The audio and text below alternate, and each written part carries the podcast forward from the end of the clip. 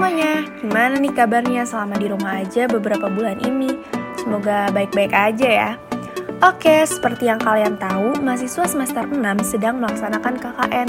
Nah, tapi sistemnya beda dengan sistem yang diterapkan tahun lalu. Jadi, apa aja sih perbedaannya? Disimak terus ya. Hai, kenalin. Gue Ratu, Family 54, selaku peserta KKNT periode Juli-Agustus 2020. Di episode Pororo kali ini, gue nggak sendirian. Gue ditemenin sama peserta KKNT tahun lalu, yaitu ada Kak Deksan dan Kak Yuri. Halo.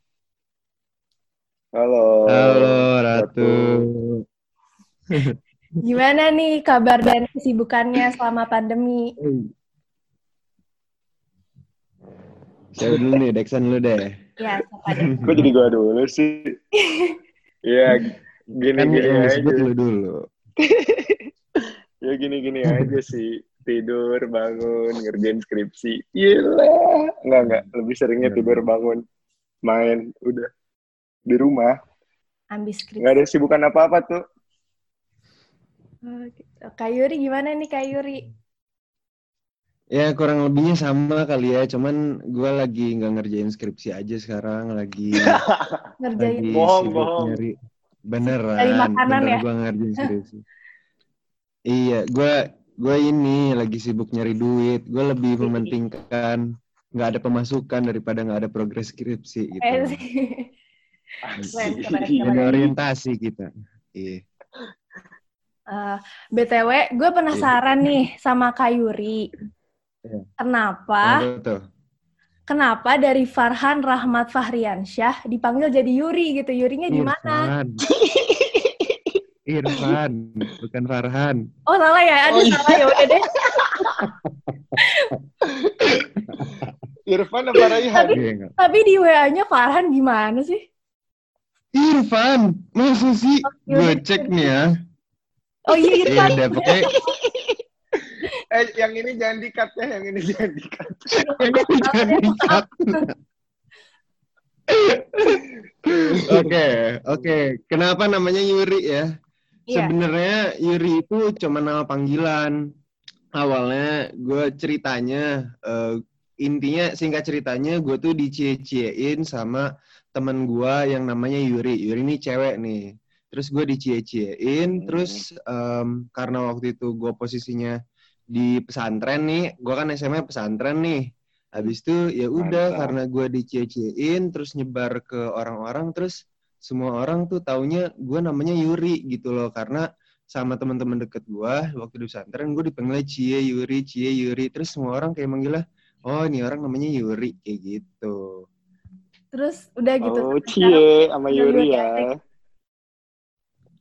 udah iya kayak gitu dong jadi intinya cuma dicie-ciein doang gitu terus Tapi lucunya si tuh Yuri tahu eh, si Yuri. nah itu kalau si nama lu Yuri dipakai, eh, namanya dipakai. nggak tahu si Yuri aslinya tuh nggak tahu gue dipanggil Yuri sampai gue masuk kuliah.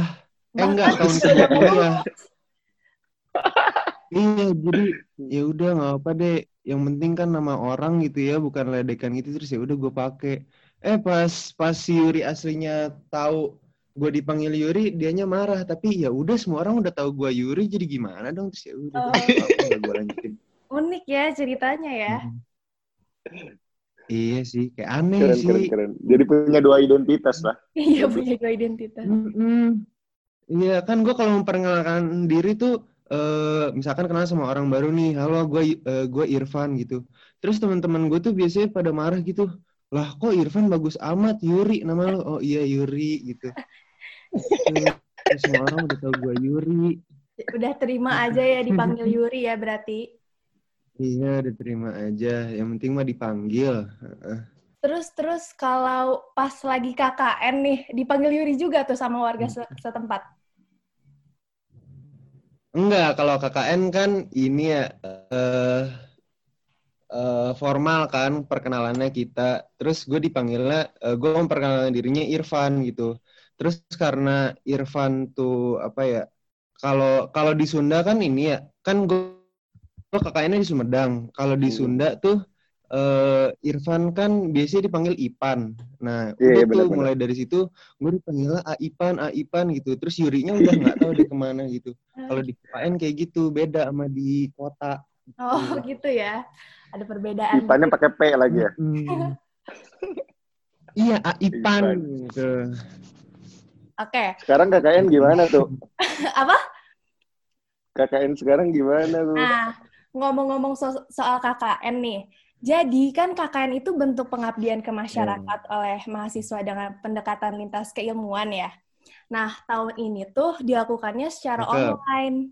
Yang artinya meminimalisir adanya Ah, atau bertemu secara langsung. Jadi ya untuk Oh. persiapannya lebih ke Hmm. nyiapin program dan koordinasi dengan lurah, RT, RW lokasi KKN gitu sih. Ya gitu sih kurang lebihnya kalau online. Hmm. Kalau kakak-kakak dulu persiapan KKN offline-nya gimana tuh? Gimana, main- Yur? Santai. Yuri dulu lah. Oh, Tadi gitu. kan yang, gua. yang pertama kali gua siapin, yang pertama kali gua siapin itu udah baju, pokoknya baju, alat mandi udah kayak gitu. Masalah program, masalah proposal, gua mah udah nggak mikirin men itu. Yang penting gua ke sono aja. Ke sono bertemu dengan masyarakat, terus kayak ya udah hehe segala macam. Ini bisa hidup aja di sono gitu loh. Kalau gua eh, persiapan programnya tuh justru pas di sononya gitu, nggak nggak di sini, Oh, nggak pas di jadi- kampusnya. Jadi proposalnya gitu dibuatnya kapan dong? proposalnya, aduh gue lupa sih sebenarnya. Cuman kalau misalkan pas di kampusnya tuh beneran santai banget gitu loh. Kan kita belum tahu nih masalahnya di desa itu apaan, apa yang kekurangan, apa yang jadi hambatan segala macem gitu loh. Jadi proposal awalnya tuh ya udah kita eh, ngelihat dari overview desa tahun kemarin aja gitu. Nah, ntar pas di sononya, pas di desa KKN-nya baru kita eh, observe lagi apa yang jadi kekurangan, apa yang jadi masalah, baru kita jadiin program gitu. Benar, benar, benar. Jadi lebih ke survei Kerasa banget sama gue tuh. lah ya. Iya, iya. Iya banget, men. Kadek Kalau gue lebih enak lagi, Yur.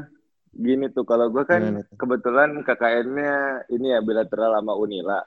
Jadi timeline-nya gue itu Oh, iya. kurang lebih beda dua minggu gitu sama KKN tematik IPB biasa. Jadi gue berangkatnya agak belakangan. Nah, terus Hmm. dari situ juga gue enaknya dapat gambaran nih dari teman-teman kayak Yuri dan yang lainnya di tempat KKN mereka Hmm. tuh ternyata proposal yang udah dibuat itu kadang-kadang nggak bisa dilakuin 100% atau bahkan harus benar-benar ganti program kerja karena nggak sesuai lagi gitu kan Iya, benar. sama kenyataan di sana. Iya, iya, Meskipun bener banget. bener. kalau di Jawa enak kan ada beberapa yang bisa survei dulu ya. Lah gue di Lampung gimana mau survei? Iya. Jadi waktu itu pas persiapan jujur aja ya kayak ya udah lihat program kerja KKN pada umumnya dan pas di sana meskipun dikasih tahu eh, apa sih namanya potensi-potensi desanya tetap aja pas di sana banyak yang udah dilakuin. Jadi ya persiapan sebenarnya kalau KKN nih realistisnya apa yang dipersiapin belum tentu dilaksanakan.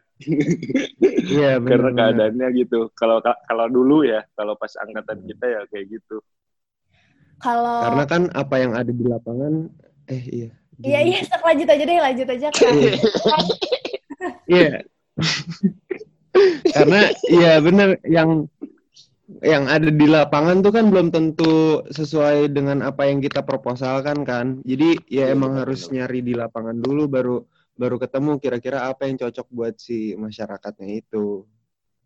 Iya, benar-benar Eh, terus kalau boleh tahu salah satu contoh programnya tuh kayak gimana? Program offline. Kalau gue eh, program yang dilaksanakan Iya. secara online itu tuh dari kelompok gue sendiri ya, itu kan tidak bisa langsung tatap muka dengan warga setempat. Jadi digunakan Hmm, iya. we- WhatsApp grup gitu loh untuk berkomunikasi dengan warga. Terus programnya pun eh, dilakukannya melalui WhatsApp grup, terus kayak poster edukasi, ya gitu-gitu. Sama branding profile kelurahan Hmm. atau desa KKN-nya. Kalau yang branding profile kurang lebih sama lah ya paling sama KKN tahun lalu ya gak sih? Branding Iya, iya, profile, kurang iya lebih. juga ada kurang lebih kayak gitu sih. Nah, kayaknya iya kayak kalau, gitu aja sama kalau Heeh. contoh programnya tuh dari Kadeksan dan Kayuri gimana? Salah Dari- satu aja. Di dari gue ya. Con- Iya. eh, Salah satunya tuh um, gua kan desa gua tuh penghasil kopi ya, cuman kopinya itu Wah, belum terlalu sama, bro. dimaksimalkan gitu loh. Oh. Iya, Lampung kayak banyak kopi juga deh. Iya, Nah, habis itu salah satu program salah satu program gua tuh eh, pokoknya fokus di kopi. Awalnya tuh kita pengen eh, fokus di eh, apa sih bikin bank sampah, terus penanggulangan sampah segala macam. Tapi ternyata pas di sono ada potensinya kopi, akhirnya kita berubah ke kopi semua. Nah, terus program-program di kopi tuh kayak em, kita ngedatengin pembicara tentang kopi supaya petani kopi di sono tuh kayak lebih teredukasi atau segala macam. Terus kita eh, di di kelompok gua ada ini San, ada Manggala. Dia kan desainer tuh ya. Nah, habis itu dibikinin bener. packaging buat kopinya segala macem kayak gitu. Itu sih salah satunya. Mantap, mantap, mantap. Mm-mm. Kalau gue mirip-mirip juga sih. Kopi Jadi kalau di ini iya eh, apa overview dikit aja kalau misalkan KKN Unila itu tuh mereka setahun dua kali. Jadi setiap semester tuh ada. Iya, kalau Unila tuh setahun dua kali. Nah, jadi pas gua KKN di sana, gua tuh ikut periode dua dan warga di di sana bilangnya Pekon ya desa tuh. Warga di Pekon sana tuh kayak udah biasa setahun dua kali kedatangan warga KKN. Oh. Jadi waktu itu kayak kita bingung kan program kerja tuh ternyata ya gitu-gitu aja. Tapi ternyata ada satu hal yang kata eh, apa sih kelompok wanita taninya ya gitu. Kayak Iya. kita tuh dulu inisiasi diferensiasi produk, bikin apa coba masker kopi. Oh. Oh iya, kopi. Iya, Iya. masker kopi katanya mereka belum kan. Nah, jadi bikin itu. Eh, jadi kita kayak ngumpulin ibu-ibu kelompok eh, wanita taninya, terus kita bikin masker langsung di situ, bahan-bahannya disediain juga, packagingnya kita siapin juga. Jadi mereka ngerasain hands-on experience-nya gitu, bikin bahkan sampai diaplikasiin Oh ke iya. muka kita sendiri. Hmm. Iya, termasuk ke muka gua. Selama KKN maskeran dong tuh. Enggak juga sih, Oh, cuma ya? sekali dua kali aja. Yang ngajarin meng- bikin maskernya siapa San? Apa ngajarin by Google doang? Ih, by Google doang, serius teman-teman gue yang Iya cewek kan? tuh nyari tahu gimana cara bikin masker kopi. Ya meskipun secara kes, apa secara medis gak tahu aman atau enggak ya, tapi insya Allah aman Iya karena kan? semuanya organik gitu kan. Iya kayak gitu. Emang suka rada sotoy sih kalau anak KKN by Google semua kan habisnya. Iya sih? Iya ya. Ya. Sisanya mungkin Gitu, program kerja ya klasik-klasik ya ngajar gitu kan, terus Hmm, Jarang-jarang ya senam. kopi gitu ya. Iya, gue juga ada Apa? senam sih, senam se RE sedesa. Iya. Di, di ini kan puskesmas gitu kan. Kalau di gue ikut Tuh kalau- puskesmas. Tuh, kalau lu ngapain tuh KKN tuh? Kan lu online nih, nggak Gue pernah bener-bener di grup WA doang gitu. Iya, jadi Iya. benar-benar programnya Seru tuh dilaksanakan melalui WA grup aja gitu. Nah, makanya Oh. eh, untuk feedback dari warganya juga kita masih belum tahu. Ini lagi dicoba terlebih dahulu gitu sih. Tapi eh, gue sendiri sih untuk eh, sampai saat ini belum mulai programnya sih, masih eh, Oh, lu belum masih mulai. ini, iya masih ada revisi proposal, terus difiksin lagi Hmm, ke iya. kelurahannya. Terus juga dari IPB-nya masih ada kuis pembekalan gitu. Jadi ya kita juga belum bisa mulai turun lapang juga sih. Tapi Iya, nanti iya, pelaksanaannya udah bisa ke lapangan belum sih? Soalnya kan sekarang kayak udah new normal, asik. Nah, Mm-mm. itu dia. Seenggaknya bisa keluar lah ya gitu. Jadi boleh Iya. Iya, Justru itu dia. Jadi ulin. yang di zona merah itu nggak bisa nggak bisa turun lapang. Jadi ya zona merah tuh eh, virtual aja, secara online aja. Kalau yang zona merah nggak diperbolehkan. Oh. Ya begitu. Berbeda Iya. sekali lah ya. Iya. Semangat lah ya generasinya Ratu nih. Anjir. Jadi Kasihan Ya, amat ini nggak bisa banget nih semangatin sama Kak Irfan nih. jadi ada perbedaan anggaran nih kalau anggaran kita dipakainya buat peralatan, kalau Ratu kayaknya buat subscribe Zoom ya. Enggak, justru kita nggak pak nggak nggak pakai Zoom gitu sih. Takutnya kesusahan juga warga sananya. oh iya bener. Iya, itu dia. Iya sih, bener ya. Mm-mm. Oke, jadi kan Oh, tadi buat kuota banyak berarti. Buat ya. kuota. gitu. Mm-mm. Mm-mm. Ya gimana Jadi tuh? kan jadi kan tadi banyak banget nih cerita-cerita menarik dari Kak Deksan, Kak Yuri itu ya tentang KKN. Terus kan KKN tuh lama banget ya, Mm-mm. 40 hari. Pasti ada dong Iya, iya. cerita unik atau Iya. dari KKN itu sendiri gitu kan. Eh, biasanya cerita horor atau bahkan Ah, oke. vlog mungkin gitu. Waduh, Mana nih? horor. Siapa nih yang mau cerita duluan nih? Horor. Aku takut horor. Lu dulu San, lu dulu San. Ayo Kak Deksan dulu. Gue kayaknya kalau cerita horor nggak ada sih. Cuman Cinlok cerita sama Ah. Iya. nggak cerita lucu, Widih, tapi Kembang desa. Kembang Desa Lampung. Nggak, nggak, nggak ada.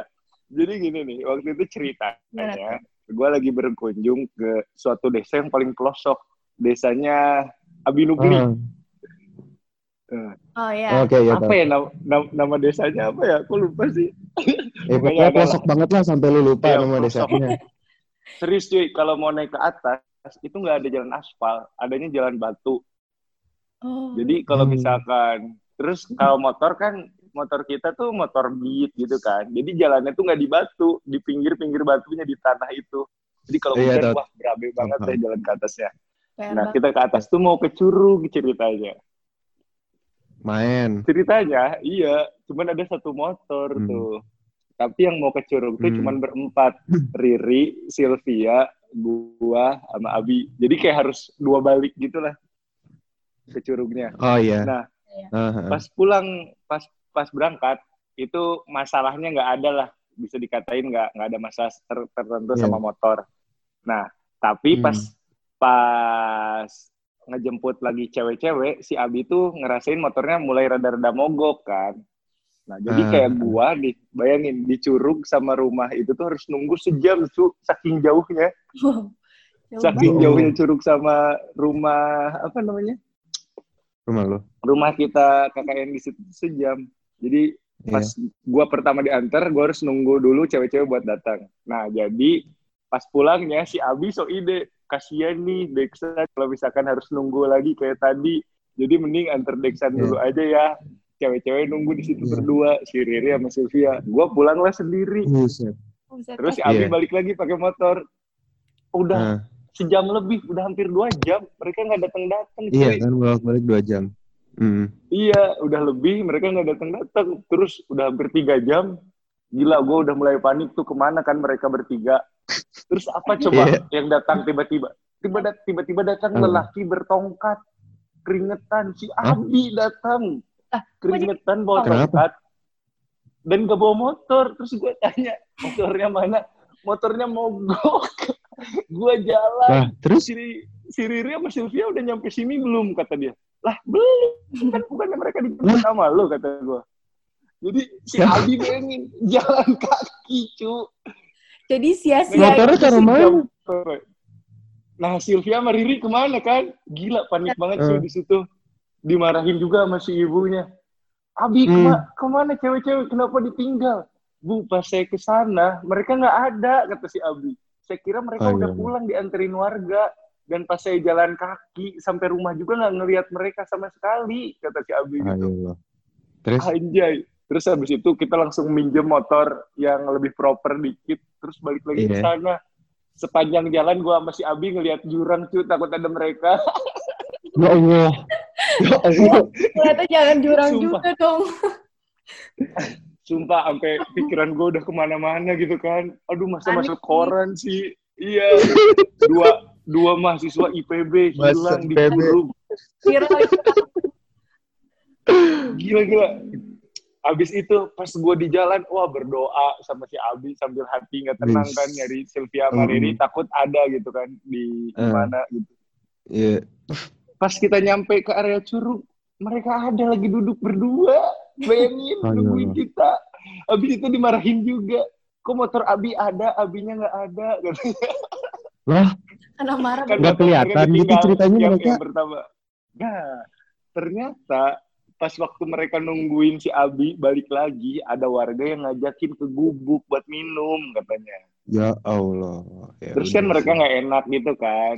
Katanya Hmm. lagi mereka haus juga, pengen istirahat juga.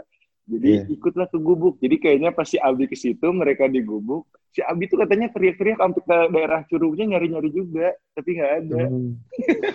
Tapi yang petualangan Sherina tau nggak lo nyari nyari orang. Kasihan Abi cuy, tapi Abi langsung turun berapa kilo gara-gara jalan jauh banget. Iya lah tuh ya. satu jam men. Satu jam kalau kagak turun udah pusing udah. Lumayan Itu jadi sih badan. cerita yang paling menurut Iya. gua berkesan banget. Meskipun kasihan di Abi sih. Parah di orang ya tapi jadinya. Iya, jadi pelajarannya lain kali lebih baik nunggu motor yang lain aja daripada pakai satu motor. Daripada paksain gitu ya. Iya. Modal lah nyewa kayak ngapain gitu. Oke oke. Hmm, gratis. Kalau Kak Yuri sendiri Yuri gimana Yuri? ada nggak tuh? Kalau gua kalau gua eh, sebenarnya antara horor dan gak horor sih ini sebenarnya ya. Jadi waktu pertama kali eh, gua ke desa KKN gua kan eh, rumah rumah tempat gua tinggal tuh deket banget curug ya. Asli ke curug tuh cuma lima menit men. Cuman beda jalan naik ke atas gitu doang. Iya Enak iya. banget. Iya deket banget. Jadi nih misalkan nih lu baru bangun pagi nih, terus nungguin anak-anak eh, belum pada bangun. Misalkan lu pengen kegiatan hari itu, anak-anak belum pada bangun. Terus ya udah lu tinggal naik ke curug, abis itu udah kayak nyantai ngeliatin gunung, ngeliatin apa segala macem kayak gitu. Iya asli. Judulnya berguru pada alam dong. Berguru pada alam. Terus Asik. eh, komoditas utamanya kopi kan, asli kita makan kopi mulu di sono. Oh, iya. Minum kopi Minum mulu kali. tiap pagi. Udah. Iya, minum maksudnya. Makan kopi Nah, pahit, terus Pak. waktu iya sih dikunyah habisnya ya. Nah, waktu itu kita em, eh, waktu itu kita naik ke Curug buat pertama kali kan eh, bareng-bareng lah sama teman-teman kayak gitu. Terus karena saking excitednya gue, gue senang segala macam. Terus gue eh, minta videoin ke teman gue. Habis itu gue bilang, cuy videoin gue dong, gue pengen joget-joget di Curug gitu. Ya, joget-joget lucu doang kayak gitu loh. Nah, habis itu eh, udah kan jadi videonya. Terus eh, bersel- pokoknya seminggu gue di sono gue nggak apa-apa. Pas minggu kedua kalau nggak salah itu tuh gue langsung pokoknya nggak ada angin nggak ada hujan langsung tipes satu minggu gitu loh gue dan Anjay. nggak di rumah sakit. Jadi gue bener-bener di rumah gitu. kali. awalnya gue nggak kenapa? Kecapean kali. enggak orang nggak apa-ngapain di sana orang makan tidur doang adem di sana tuh. Nah terus awalnya gue nggak sadar. Awalnya gue nggak sadar kalau misalkan em, gue tuh pernah joget-joget di curug gitu. Terus pas gue lagi sakit gue lagi eh, lagi bangun terus teman-teman gue lagi pada program gue liatin HP kan. Oh ternyata ada video gue lagi joget-joget di curug nih. Terus gue mikir-mikir apa jangan-jangan gue joget-joget di curug tuh kagak sopan sama yang penunggu sononya atau apa segala macam gitu loh. Terus gue baru kayak wah jangan iya beneran nih kayak gitu. Nah itu yang pertama. Terus yang kedua gue pernah tuh ngebandel kan di di sono. Kayak ya udahlah kayak eh, ngebandel sama anak-anak sono lah sama anak-anak desa kayak gitu kan. Nah setelah gue ngebandel tuh gue nggak sadar eh, nggak sad pokoknya lagi ngebandel lagi asik-asikan kayak gitu kan.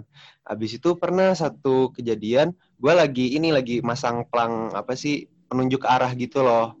Nah jadi eh, Oh, mau iya, iya. dipasang pelangnya itu agak tinggi di pohon kan. Nah terus eh, Naik pohon. teman gua teman gua nih kecil. Kalau misalkan eh, gua yang naik ke dia dia bakal pejret kan. Nah Iya. akhirnya dialah yang naik ke gua kan. Eh, gua nge- eh, gua jongkok abis itu teman gua naik ke pundak gua. Abis itu malu lah dia tok tok tok segala macem kayak gitu. Abis itu pas lagi eh, teman gua naik ke pundak gua gua kan harus fokus buat nahan beban dia kan abis itu udah gua nggak mikir apa-apa kayak gitu loh abis itu eh, pas lagi pokoknya pas lagi malu segala macem Habis itu tiba-tiba kayak ada yang jatuh di kepala gue, mungkin ranting atau apa segala macem kayak gitu loh. Nah, terus pas eh gue kerasa ada yang jatuh di kepala gue, habis itu teman gue tiba-tiba panik gitu. Eh, Van lu nggak apa-apa Van, nggak apa-apa Van gitu. Terus gue bilang, ya nggak apa-apa santai aja gitu kan, sok aja lanjut malu. Terus dia langsung turun eh, dari pundak gue, terus ternyata yang jatuh di kepala gue tuh si besi buat palunya gitu, tahu gak sih lu? Jadi dia lagi malu, abis itu kepala besinya tuh jatuh gitu loh. Ya, tapi Nah, abis itu kenapa? enggak enggak lanjut lanjut dulu. Iya. Abis itu eh, pas pas temen gue turun gue baru kasih tahu itu yang jatuh kepala besinya Van gitu oh iya berarti Buset. darah dong kepala gue harusnya kan Itu gue terus mau gue cek oh iya darah men Serius? iya ngocor ternyata Berarti kayak Kak Yuri gitu ngerasain dong. Ken- kenapa Berarti Kak Yuri nggak ngerasain dong sebelumnya kayak kalau udah pas kena kejatuhan hal eh, apa benda itu. pas jatuh tuh ya udah kayak biasa aja kayak tuk gitu aja gitu loh kayak ada ranting jatuh ke kepala lu dan gue mikirnya ranting men karena itu di Buset. di pohon kan oh iyalah ya udah ranting biasa gitu nah terus pas gua, eh, akhirnya kan gue langsung dibawa ke rumah tuh. Pokoknya martil papan paku semuanya gue tinggalin di di itu di tempat situ. Pokoknya gue langsung balik sama temen gue pas udah diobatin segala macem. Habis itu si tetehnya teteh yang jaga rumahnya bilang e, gini makanya jangan banyak main-main mulu gitu. Awalnya gue nggak sadar karena eh, pas pas lagi diobatin kan lagi sakit ya ya udahlah gitu. Iya, mungkin ngingetin doang biar nggak main aneh-aneh gitu. Terus Hmm. pas gue inget-inget lagi oh iya gue baru ngebandel. Abis itu gue nggak tahu mungkin ya eh, pas lagi malu itu gue nggak izin atau nggak apa segala macam ke pohonnya atau apa segala macam gue nggak tahu juga kan. Abis itu ya udah gue kayak ditegur gitu. Tuk eh kepala besi jatuh ke kepala gue kayak gitu. Antara horor dan lucu sih kepala gue bisa kan Keren juga lu ngerasa itu ranting loh. Padahal besi loh. gak kepikiran kan fokus lu nahan berat gitu loh Tapi nggak pusing apa? Kena itu. pusingnya tuh pas ngelihat ini kayak kayak ngalir gitu kayak lu pernah gak sih kering, eh, keringet lu ngalir gitu di di pelipis atau di pipi gitu nah ternyata itu Iya. darah men iya ngeliat itu baru pusing gitu ya. Nah habis itu kayak wah darah men oh pusing gue nih kayak gitu baru Hmm. Tapi lu kuat berarti kepalanya. Iya berarti ku kuat buat keren Apa lah. besar kepala? iya gue masih senyum senyum aja kayak iya keras kepala dong Oh, besar keras kepala bisa lembek tetap Iya benar-benar. Oke oke seru banget ya KKN offline. Vibes-nya tuh nyata gitu kalau iya KKN. idem Iya, iya. Kalau Berarti udah ada cerita Iya. gini belum? belum lah. mungkin diceng-cengin kepala desa enggak enggak. terus, terus namanya dirubah jadi Asep. Ratu dipanggil Asep. Ya Asep. Enggak. Baik. Ah, BTW gue tuh ke kelurahan bukan ke desa gitu. Kelurahan kan desa sama aja tuh. oh lu cakupannya Beda. kelurahan Iya. oh Eh, by the way nih, dari tadi ceritanya Kak Deksan dan Kak Yuri, kalau ditanya kangen, kangen gak sih sama KKN tuh?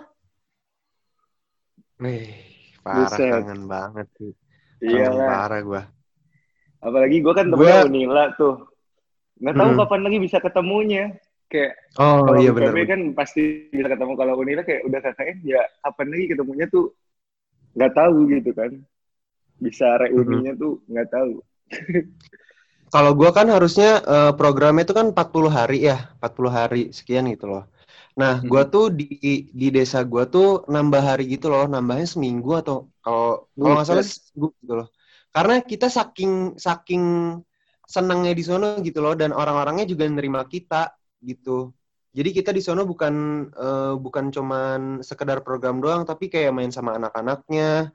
Terus kayak apa ya? Kayak kan di sono tuh dingin ya. Terus tiap malam tuh kita suka bakar api unggun, nyanyi-nyanyi, Mantap. terus em, apa sih makan jagung bareng-bareng atau apa segala macam gitu loh. Jadi emang kangen banget ke sono. Terus gue juga setelah KKN, gue ju- udah sekali juga ke sono waktu itu main seminggu juga kalau nggak salah kayak gitu.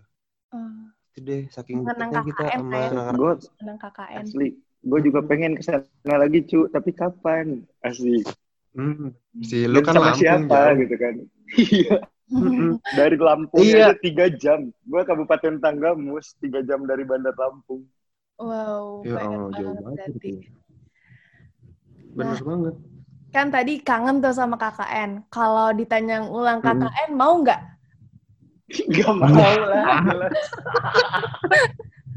Enggak ya. Sudah jelas tidak mau itu mah. Udah jelas tidak mau ya. Tapi tetap lah ya berkesan sekali seumur hidup. Iya, iya berkesan banget. Gak mau ngulangnya tuh gak mau ngulang programnya ya. Kalau kesononya lagi mah mau gitu, tapi nggak usah ada program. Iya, capek kalau ada program tuh nggak jelas. Yang penting kalau ke sana lagi jangan bertingkah aneh lagi ya berarti ya untuk kayu. Ih bener, yang baik-baik aja biar dilindungin di sononya, bener. Nah, terus kan tadi banyak ya cerita atau momen yang disampaikan nih dari Kak Yuri atau dan Kak Deksan. Bahkan ya. dulu gue inget banget nih waktu lima tiga puluh KKN itu mereka cerita banyak hmm. banget sampai-sampai gue sama teman-teman gue yang angkatan empat tuh bengong doang ngedengerinnya. Dan gue ngiranya banyak nih ya. Iya, dan kiranya gue kayak, oh tahun depan gue gini, kayak gitu kan. Eh, tahu-tahu hmm, yeah. Iya. sistemnya sangat amat berbeda karena pandemi COVID-19. Yeah. Nah, bener, bener. Iya, iya banget. Kira-kira nih, apa sih yang gak iya. bakal yeah. didapetin kalau KKN online menurut Kak Yuri dan Kak Diksan? Ih, banyak sih, banyak banget. Bener. Ini dari gue. Iya, Yuri aja duluan. Ayuris Gimana Yur menurut lu? Uh, uh, kalau menurut gue ya yang nggak bakal dapetin kalau misalkan kalian online dan uh, kita kan offline nih, apa yang kalian apa yang nggak bakal dapetin kayak kita gitu. Pertama experience ketemu langsung sama masyarakatnya dan hmm, maksudnya benar. ketemu secara intens kan. Kan kalau kita nginep kan, hmm. nginep dari bangun pagi sampai tidur malam tuh kan bakal ketemu terus sama warga desanya. Nah itu tuh yang kayak apa ya kayak bakal um, bikin pengalaman baru deh buat lo kayak gitu apalagi ntar kayak gue misalkan gue sakit eh kayak iya gue kan sakit ya kemarin tuh ya.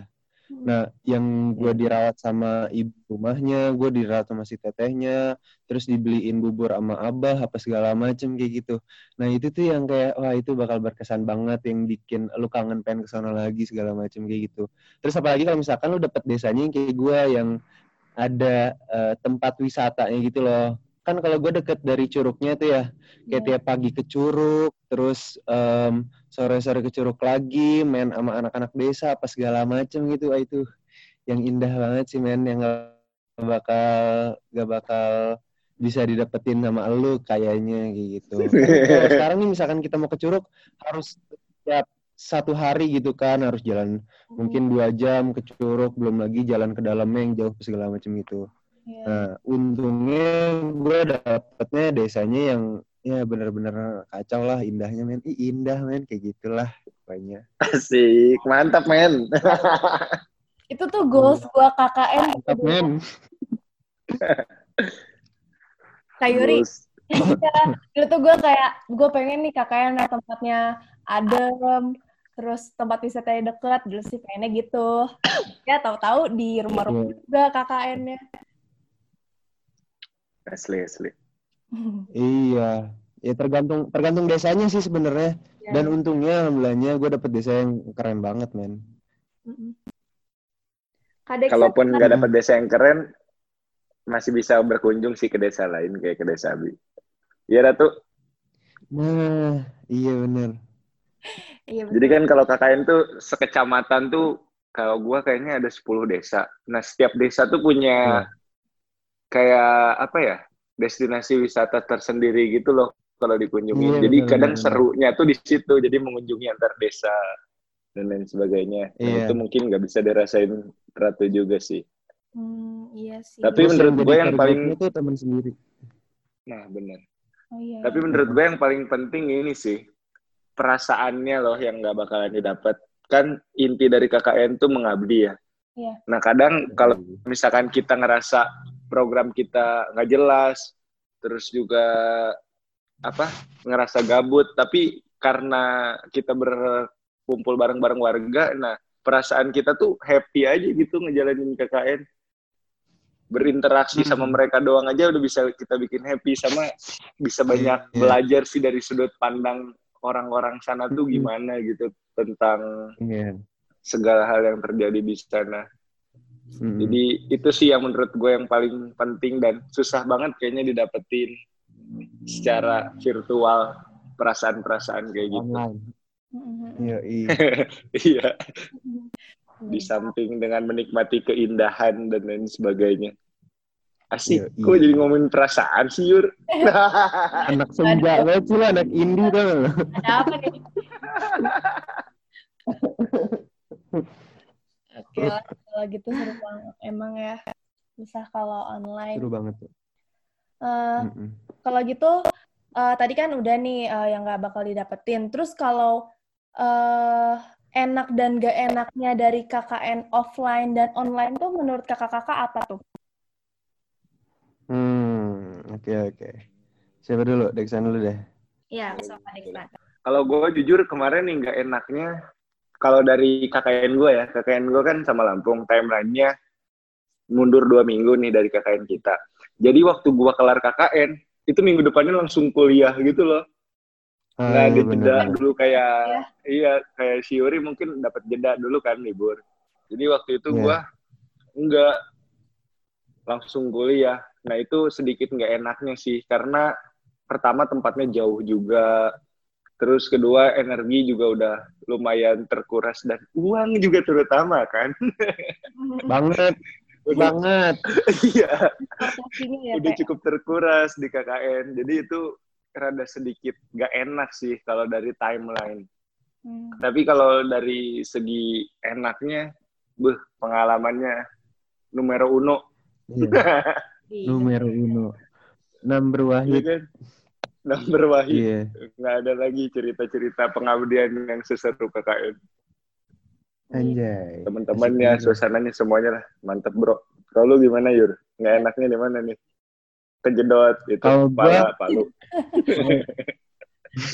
Mereka sih Itu kualat di- sebenarnya.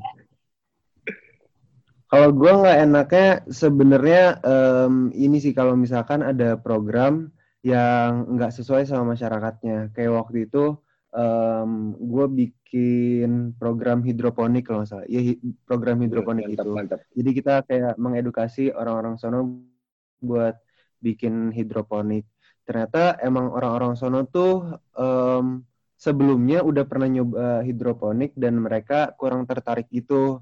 Terus ya Hmm. udah pas kita eh, eh, jelasin program hidroponik segala macam, pas selesai eh baru tahu ternyata ada loh orang yang udah hidroponik di sono dan sisanya yang lainnya tuh emang nggak tertarik juga gitu. Terus kayak ya Allah kenapa nggak ngomong dari kemarin aja biar kita hari ini diganti yang lain gitu loh. Itu yang pertama. Terus kalau misalkan mungkin eh, buat orang-orang yang susah adaptasi kali ya, mungkin orang-orang yang kotak banget yang harus pakai AC, yang harus pakai kasur empuk apa segala macam kayak gitu. Terus kalau ke desa kan semua fasilitas nggak Nggak selengkap di ini kan, nggak di rumah biasa Bener, kan. Iya.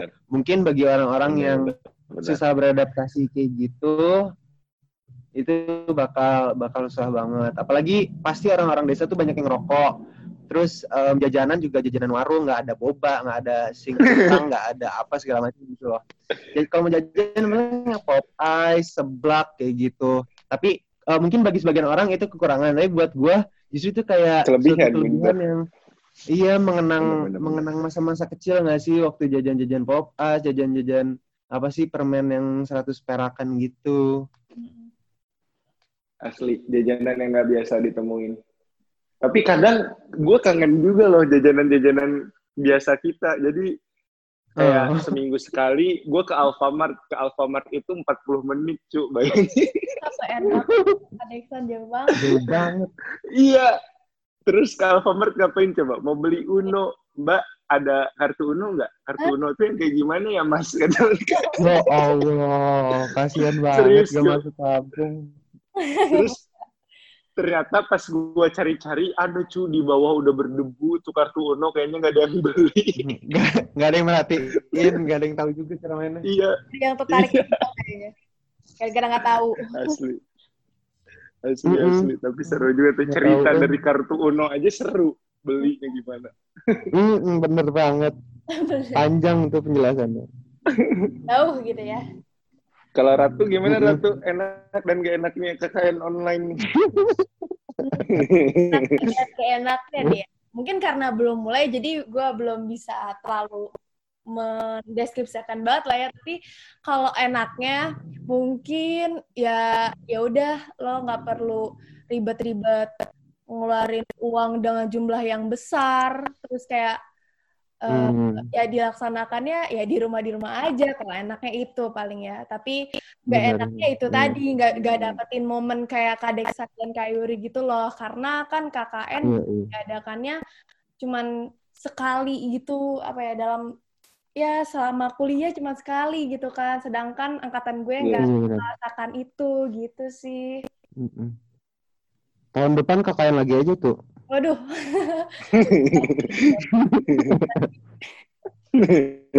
Tapi nanti Kali aja mau ya kan. Buat yang belum Juli. Oh. Ada. Gitu. jadi Juli. bisa milih gitu ya? Iya, jadi bisa milih.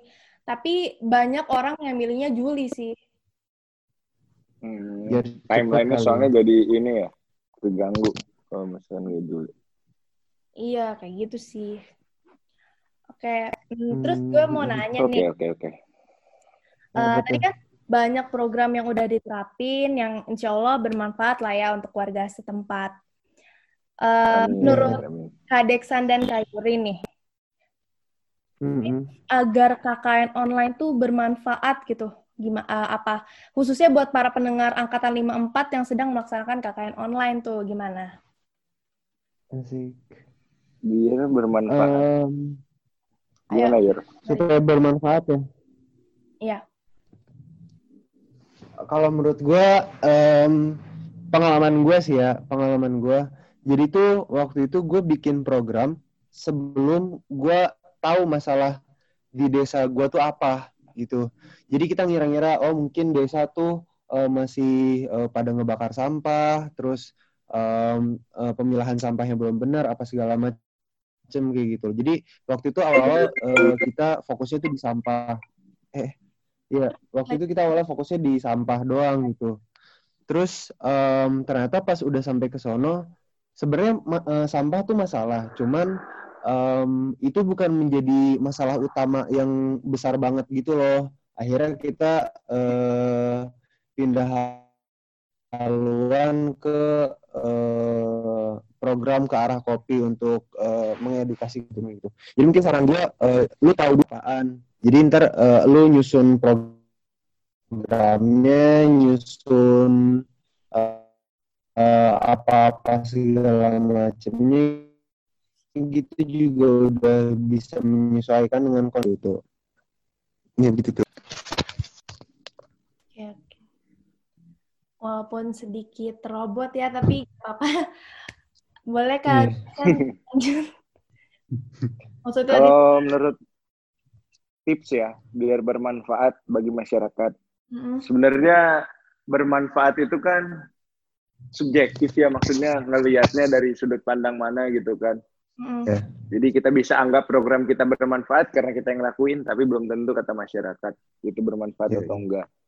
Kalau mm. online, menurut gue cari tahu dulu sih kira-kira desa tuh lagi butuh apa dan lagi pengen pengen edukasi apa ke masyarakatnya. Jadi ketahui mm. dulu kebutuhan mereka. Jangan sampai memaksakan program kita karena dianggap mudah untuk dilakukan gitu, tapi belum ya, tentu mereka butuh. Jadi menurut gua lebih baik ketahui dulu tuh mereka butuhnya apa. Terus nggak perlu kayak kan kadang-kadang KKN itu jadi ajang banyak-banyakan program kerja gitu kan. Tapi menurut gue itu iya. nggak penting sih.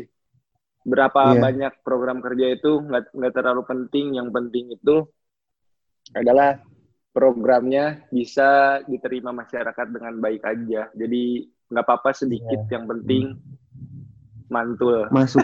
Kok mantul? Iya. Oh, mantap betul maksudnya ya. Gitu sih gitu aja kali kalau dari gua mah. Ya. itu mah sedikit nge-recap jawaban dari Yuri aja. Iya ya. Yo. sama lah ya.